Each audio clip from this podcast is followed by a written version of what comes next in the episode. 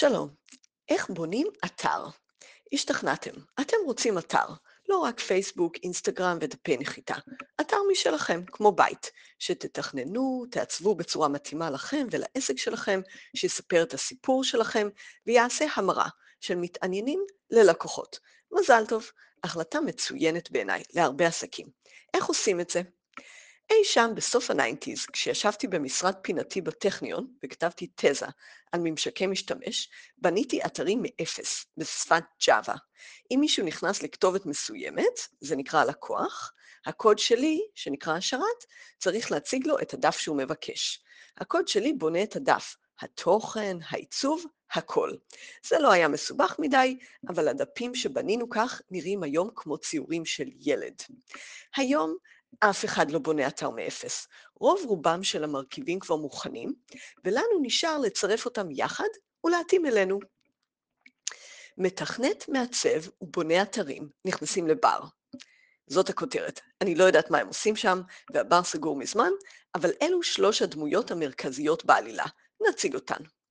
מה מתכנת עושה? מתכנת יודע לעשות את הכל. זה מה שאני עשיתי בזמנו בטכניון. הוא יודע לכתוב את כל הקוד שצריך כדי לבנות אתר מאפס.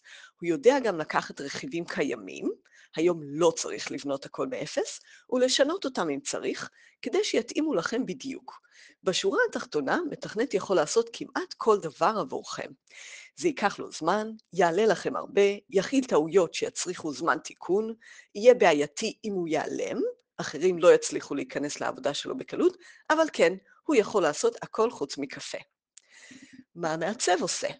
מעצב הוא אומן האסתטיקה והנראות. הוא מבין בצבעים, גדלים, פונטים, כותרות, פסקאות, יחסים בין אלמנטים שונים ועוד. הוא יכול לקחת את הרעיונות שלכם, התוכן, ולהפוך אותם לתקשורתיים, לכאלה שאנשים יבינו, יאהבו, יתחברו אליהם, שייצגו אתכם. כשמדובר במעצב אתרים, לעומת מעצבים אחרים, סיכוי טוב וכדאי שהוא יבין גם בשיווק, ליצור נראות שעוזרת למכור, שימושיות, מה שנקרא ממשק משתמש, שיהיה נוח ונעים להשתמש באתר שלכם, קריאה, חיפוש מידע, פנייה אליכם, קנייה, ומיתוג, לייצג ספציפית אתכם ואת העסק שלכם, ליצור שפה ייחודית עבורכם שתזוהה איתכם ותשרת אתכם. למשל, בעבר אנשים היו מצלצלים אליי ושואלים כמה עולה קואוצ'ינג.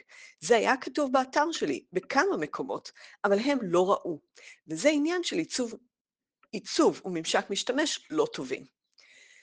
מה בונה אתרים עושה?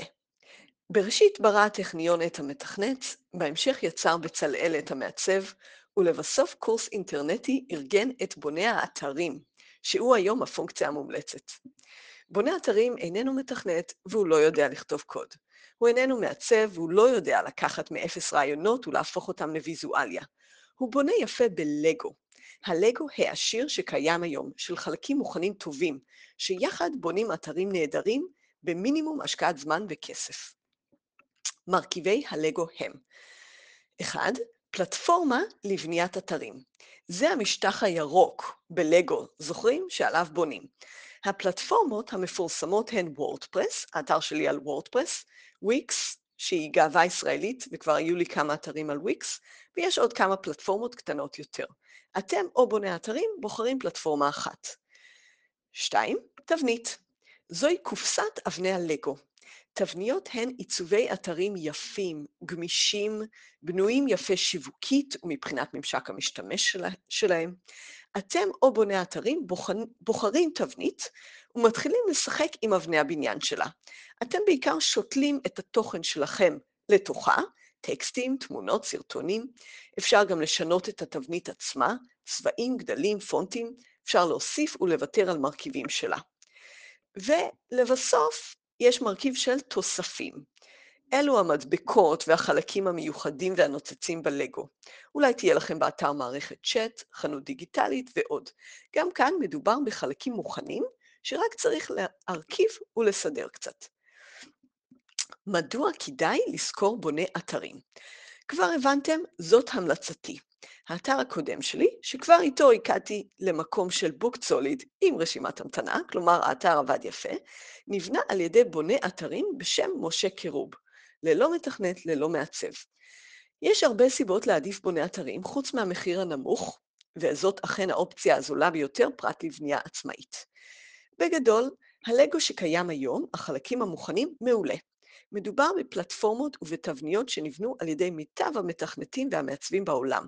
הם עובדים היטב, יפים, מתאימים לאופנה העיצובית העדכנית, אופנה של אתרים משתנה כל כמה שנים, הם יודעים לעבור יפה בין גדלי מסך ומכשירים שונים, מחשב, טלפון, טאבלט, מה שנקרא רספונסיביות, מעבר חלק בין מסכים שונים. אז התבניות הן רספונסיביות. עם בונה אתרים אתם גם מובטחים במידה רבה מפני טעויות ובעיות. מי שמתכנת עושה טעויות ולפעמים בלאגן.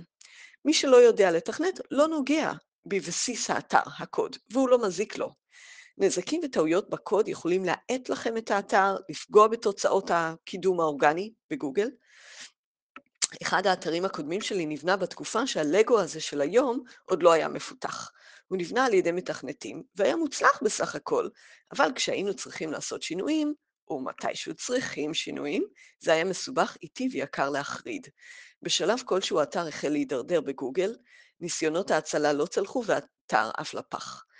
אם אתם קוראים את המאמר הזה או מקשיבים, אתם כנראה לא צריכים יותר. אתם צריכים במה מתאימה להציג את התוכן שלכם, וזהו. משם הכדור אצלכם ואצל התוכן שלכם. האם אפשר לבנות אתר לבד? אפשר, כן. כפי שרמזתי, העבודה של בוני אתרים לא מצריכה דוקטורט, ואם אתם מוכנים לטרוח, היא אפשרית. תהיה טרחה. אתם בכל זאת צריכים ללמוד איך עובדים עם הפלטפורמה שאתם רוצים, איך מחברים את התבנית, איך מעלים את האתר לאוויר ומחברים לאחסון, איך משנים את התבנית אם צריך, אילו תוספים יש ומתאימים לכם, ואיך להוסיף אותם. נדרשת יכולת טכנולוגית מסוימת כדי לבנות אתר לבד, או לפחות סקרנות ורצון ללמוד.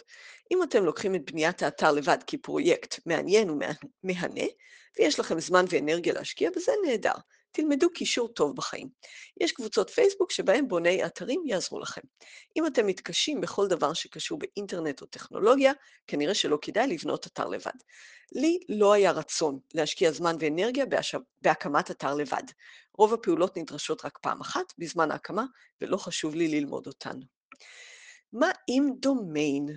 דומיין היא הכתובת שמופיעה בדפדפן כשגולשים באתר שלכם. למשל, אצלי זה תדמור.ביז. הכתובת לא מאוד חשובה כי מעטים יקלידו אותה, רוב האנשים יקליקו על לינקים אליכם בלי להקליד, עדיין יש לה חשיבות מסוימת כי כל הלינקים לאתר שלכם יכילו את הכתובת הזאת. בתור התחלה, אם יש לכם כתובת, דומיין, כלשהי, פשוט תמשיכו איתה, לא כדאי להחליף. סיכוי טוב שכבר יש לינקים לאתר שלכם, שאתם אפילו לא מודעים אליהם.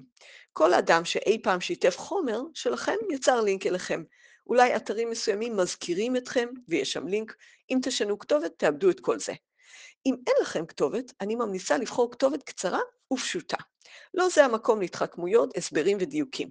לא כאן אנשים אמורים להבין בדיוק מה אתם עושים. עוד המלצה, לבחור כתובת שכשאומרים אותה למישהו, ישראלי, אם הקהל שלכם ישראלי, הוא מבין, מבין איך לכתוב אותה. אם אני אומרת למישהו שהאתר שלי הוא תדמור.ביז, הוא יודע איך לכתוב את זה באנגלית, אין הרבה דילמות. אם הייתי אומרת לכם לכתוב סלי תדמור באנגלית, אתם תתחילו להסתבך, S-A-L-I, S-A-L-Y, S-A-L-I-E, יש עוד. אלה רק חצי מהאפשרויות. לא כדאי, בחרו כתובת ברורה. מתי צריך מתכנת, או חברת בניית אתרים שלרוב כוללת גם מתכנת. אתם תדעו, ובוני האתרים שלכם כבר יגיד לכם, אם וכאשר תגיעו לשם. מעל גודל אתר מסוים, מעל traffic מסוים שעובר אצלכם, מעל שאפתנות מסוימת ממה שאתם מנסים להשיג מאתר, מעל רמת תחכום מסוימת אולי, לא תהיה ברירה ותצטרכו להתערבב עם העם החכם והלא פשוט של המתכנתים. מי שבנתה עבורי את האתר הנוכחי היא חברת MarketBiz, שמורכבת ממתכנתים ובוני אתרים. מתי צריך מעצב? עבור האתר הראשון שלכם, ואולי כמה אתרים ראשונים, אתם כנראה לא צריכים מעצב. התבניות בהן תשתמשו מעולות עבורכם. ביום שבו תבינו ש... האתר הוא חלק מרכזי בעסק שלכם, יש לכם מספיק תוכן וטראפיק כדי לייצר ממנו הכנסה, אתם כבר מבינים היטב מה צריך להיות בו, יש לכם תקציב ורצון לעשות קפיצה קדימה, אז כדאי לזכור מעצב שיעשה לכם מיתוג, קודם כל, ואז עיצוב אתר, שיעשה איתכם חשיבה יסודית על העסק שלכם, הקהל שלכם, כיווני ההתפתחות שלכם, ומשם ייצר עבורכם שפה ויזואלית מתאימה, הוא יעצב אתר ייחודי עבורכם. אישית עשיתי מיתוג משמעותי רק לא מזמן עבור האתר הנוכחי, אחרי שכבר הייתי במקום עסקי מעולה. לא עשיתי את המיתוג בתור צעד כלכלי, אלא יותר כדרך להשפיע על קהלים יותר גדולים. על הדרך קיוויתי אולי גם למכור קצת יותר את המוצרים שלי, מה שבינתיים לא קרה. והם נמכרים כמו קודם, אין תלונות. מעצבת אדירה בשם תמר שפי עשתה את המיתוג ועיצוב האתר שאתם רואים. אז כמה עולה לבנות אתר? אצל בוני אתרים אלפים בודדים של ש"ח. לאתר פשוט ובונה אתרים מתחיל יכול להיות גם 1,000-2,000 ש"ח. אצל חברת בניית אתרים שיש בה גם בונה וגם מתכנת, בדרך כלל מתחיל מ-4,000 ש"ח. אתר מורכב וגדול כמו שלי, שהוא לא בנוי מלגו כמעט, בערך 8,000 ש"ח, לא כולל עיצוב האתר. מיתוג ועיצוב כמה אלפי ש"ח, תלוי ברמת המיתוג. עבורי הלוגו, סיסמה ועיצוב אתר עלו בערך 8,000 ש"ח, כמו שאמרתי בהתחלה, והרבה זמן לא צריך. אוקיי, חפרתי, איך בונים אתר? מוצאים בונה אתרים טוב ולא יקר מדי, והוא יעזור לכם. שיהיה בכיף.